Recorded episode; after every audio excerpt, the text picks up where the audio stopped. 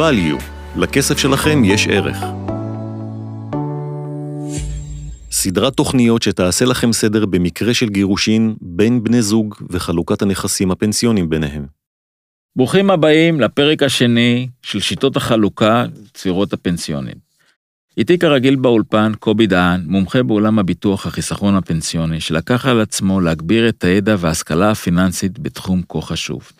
והפעם, בפרק זה נעסוק בשיטת החלוקה של הצבירה הפנסיונית בעקבות פרידה בין בני הזוג. אז קובי, צהריים טובים. צהריים מצוינים, דודי. לאחר שבפרק הראשון הסברת לנו איך החוק לחלוקת רכוש בא לעשות סדר, בוא נעסוק בפרק הזה מהם הדרכים בעצם לחלוקת הרכוש.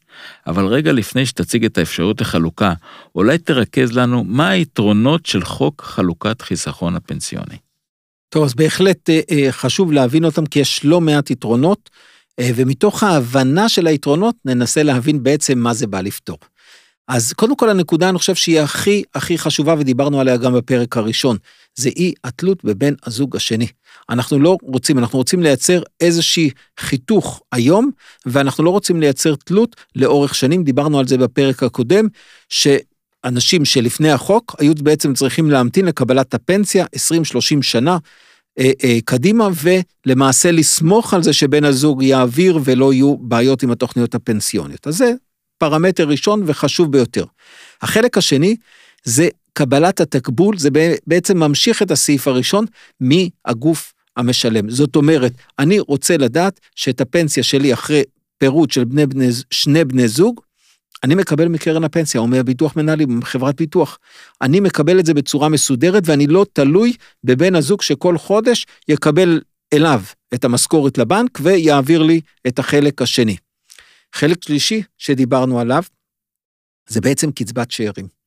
דיברנו על הנושא, אם אתה זוכר בפרק הקודם, שאחד העיוותים כן. הגדולים שהיה אה, אה, בתחום הזה, שבעצם אנשים שהלכו לעולמם, אחרי שהם נפרדו, בעצם בת הזוג או בן הזוג לא קיבלו שום דבר, כי הם כבר לא נחשבו שאירים. Mm-hmm. אז כאן יש לנו אפשרות גם לקבל, ואנחנו נראה בהמשך ממש דוגמאות, אבל אנחנו יכולים לקבל קצבת שאירים למשך כל יום חיינו בגין החלק היחסי.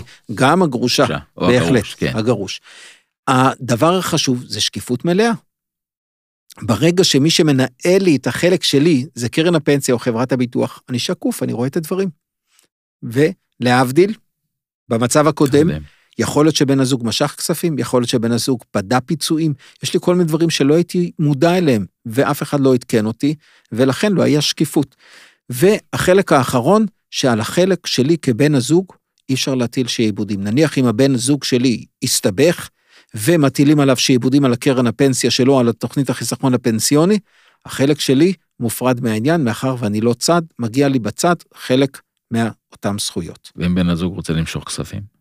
אז אה, אוקיי, שאלה טובה. אז אה, לכן אה, אנחנו נראה גם בהמשך, ואני מתייחס לזה, שעל כל דבר, ואנחנו נפרט גם באיזה מצבים, כל נקודה שהוא רוצה לעשות שינויים שהם משמעותיים, חייבים, קרן הפנסיה, חברת הביטוח חייבת לידע אותי ולהגיד לי, בדיוק, תאשר את זה בכתב. הבנתי. אז אין ספק שהחוק בא לפתור לא מעט בעיות. עכשיו שעשית לנו סדר ביתרונות של החוק, בוא ננסה להבין מה האפשרויות שעומדות בפני בני הזוג שנפרדים לעניין חלוקת הנכסים הפיננסיים.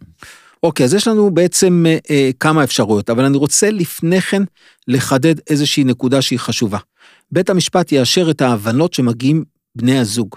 זאת אומרת, לגבי חוק אה, אה, חלוקת הנכסים, מאפשר לנו לעשות סדר באותו עניין. אבל אם נניח בני הזוג הגיעו לאיזה שהם הבנות שמבחינתם הן הכי מתאימות להם, זה בסדר. החוק, כמו שאמרתי, בא לאפשר לנו לעשות סדר בעניין שלפני כן לא היה. אבל אם החלטנו, נניח לצורך העניין דודי, ששני בני זוג מתגרשים, והאחד מחליט שהוא רוצה לתת לבת הזוג, במקום חלק בתוכנית הפנסיונית, לשלם לה עכשיו נניח חצי מיליון שקלים. למה עשו חישוב כזה או אחר והגיעו שזה הסכום? וזה מקובל עליה, אחלה, זה בסדר אין גמור. אין בעיה. עכשיו אני אכנס ל... יש לנו בעצם אה, אה, ארבע שיטות של אה, חלוקת החיסכון הפנסיוני. יש לנו שיטה ראשונה, קביעת גובה פנסיה לחלוקה. בשיטה הזאת, שני בני הזוג מגיעים לבעל מקצוע, בדרך כלל זה בן אדם שצריך להבין, אני ממליץ להגיע ליועץ פנסיוני, להגיע למישהו אה, שמבין, אקטואר שמבין בתחום הזה, יועץ פנסיוני שבאמת מבינים בחלוקה הזאת, כל אחד מהם בעל מקצוע ששוב אה, אה, אה, מתמצא, ולמעשה הוא מבצע חישוב של החלוקה בין שני בני הזוג.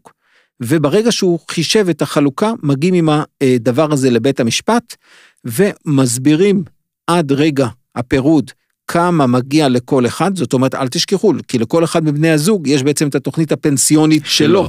וצריכים לעשות את החישוב, ורק אם יש עודפים, אחד צריך לשלם לשני, ואז אם, כמו שאמרנו, אפשר לשלם לבת הזוג או לבן הזוג את היתרה, ולמעשה לקנות את החוב. נניח, רק לצורך העניין, אחד מהם צבר עשרת אלפים, אחד מהם צבר שמונת אלפים, הפער ביניהם זה אלפיים, מחלקים חצי חצי זה אלף, מגיע אלף, סיכמנו נניח שאלף שווים, שווה ערך נניח ל-200 אלף שקלים, אני יכול להגיד, הנה, לבת הזוג, קחי 200 אלף שקלים, ובזה אבל סיימנו. בתנאי, אבל זה בתנאי שהחלוקה לא עולה על 50 אחוז. נכון. אנחנו גם לזה אנחנו נתייחס בהמשך, כן. שהחלוקה היא לא עולה על 50 אחוז, כן. הכוונה 50 אחוז ממה שמגיע, כי אנחנו נראה שלפעמים יש עיוותים שהחלוקה יכולה כביכול לעלות מעל, 60, מעל 50 אחוז, אבל אז אנחנו תמיד, התנאי מחזיר אותנו ל-50 אחוז. השיטה השנייה זה המתנה למועד הפרישה, ואז חלוקת הזכויות במועד הזה. שיטה זו עשויה להקשות על אחד מבני הזוג. לרוב נשים, אבל לאו דווקא, אה, מאחר והן צריכות להמתין, כמו שאמרנו, שנים רבות, כדי לקבל את אותן זכויות שמגיעות להן מהפנסיה, לפעמים כרגע הן בקושי כספי, אבל הן צריכות להמתין לקבלת ה- את הפנסיה. הכי חשוב, השיטה הזאת גם לא פותרת אותנו מהבעיה שאנחנו צריכים להתמודד איתה שנקבל את הקצבה מבן הזוג, והחלק הכי חשוב זה העניין של שאירים, כמו שאמרנו. כן. בשיטה הזאת, למעשה אנחנו סומכים על בן הזוג שנעשה את החלוקה בגיל פרישה. שיטה שלישית זה היוון הזכויות. מה הכוונה היוון הזכויות? אנחנו יודעים מה הזכויות שמגיעות לנו בעתיד, אנחנו אומרים כמה הן שוות היום, זו המשמעות של היוון, אנחנו מעבירים אותם להווה. אנחנו יכולים להגיע ליועץ פנסיוני, לאקטואר, שבעצם יעשו חישוב של הזכויות שנצברו עד לרגע הפירוד, כאשר הן מהוונות, הכוונה היא כמה הן שוות. נניח מגיע לי 2,000 שקל בגיל פרישה, הן לא שוות היום 2,000 שקל היום, כי זה רק בעוד כן. 20 או 30 שנה. אז אנחנו עושים חישוב כמה הן שוות היום. אבל אז בעצם חברות הביטוח וזה זה לא הם מעניין, לא- הם הם לא לא צד בעניין. הם לא פשוט- צד. אני פשוט מחשב, אומר, הפנסיה שלך שווה 2 מיליון שקל, בוא תרשום צ'ק מיליון שקל, חצי. בדיוק. ואז אנחנו למעשה, כמו שאמרנו, אה, אה, נותנים, השיטה הזאת יש לה יתרון אחד, כן. שזה עכשיו, זהו, נכון. הסתיים, קיבלתי את נכון. הכסף, כמובן שיש לה חיסרון, כי בעתיד יכול להיות שאת המיליון. שקל אני אשרוף ואין כן. לי פנסיה. השיטה הרביעית זה בעצם השיטה שהחוק בא להסדיר, שבעצם על פי החלוקה הזאת אנחנו מבצעים הפרדת זכויות באמצעות החברה שמנהלת את קרן הפנסיה או את חברת הביטוח. היא מפרידה את הזכויות ממש, או ברמה של ממש פתיחת תוכניות נפרדות, איפה שזה אפשרי, או ברמה שבעצם היא רושמת הערת אזהרה על אותן תוכניות ואומרת לאותן תוכניות אי אפשר לעשות שינוי למי שהוא בעל התוכניות ללא אישור של בן הזוג הפרוד, ואנחנו הופכים את הכל להרבה יותר מסודר. נראה בהמשך, יש יתרונות, יש חסרונות, אבל אלה בעצם ארבעת השיטות שאנחנו מכירים. אז אנחנו רוצים לסכם את הפרק הזה, ואפשר לומר שחייבים להתייעץ עם בעל מקצוע, שהגדרת אותו סוכן ביטוח, יועץ פנסיוני או אקטואר שמתמצא בתחום, כדי להבין מה השיטה הכי נכונה והמתאימה לבני הזוג, וזה כמובן תלוי לא במעט גורמים שצריך לשים אליהם לב ולנהוג בצורה זהירה. אז תודה רבה קובי, ונשתמע בפרק הבא בנושא חשוב כזה. תודה רבה לך, דודי.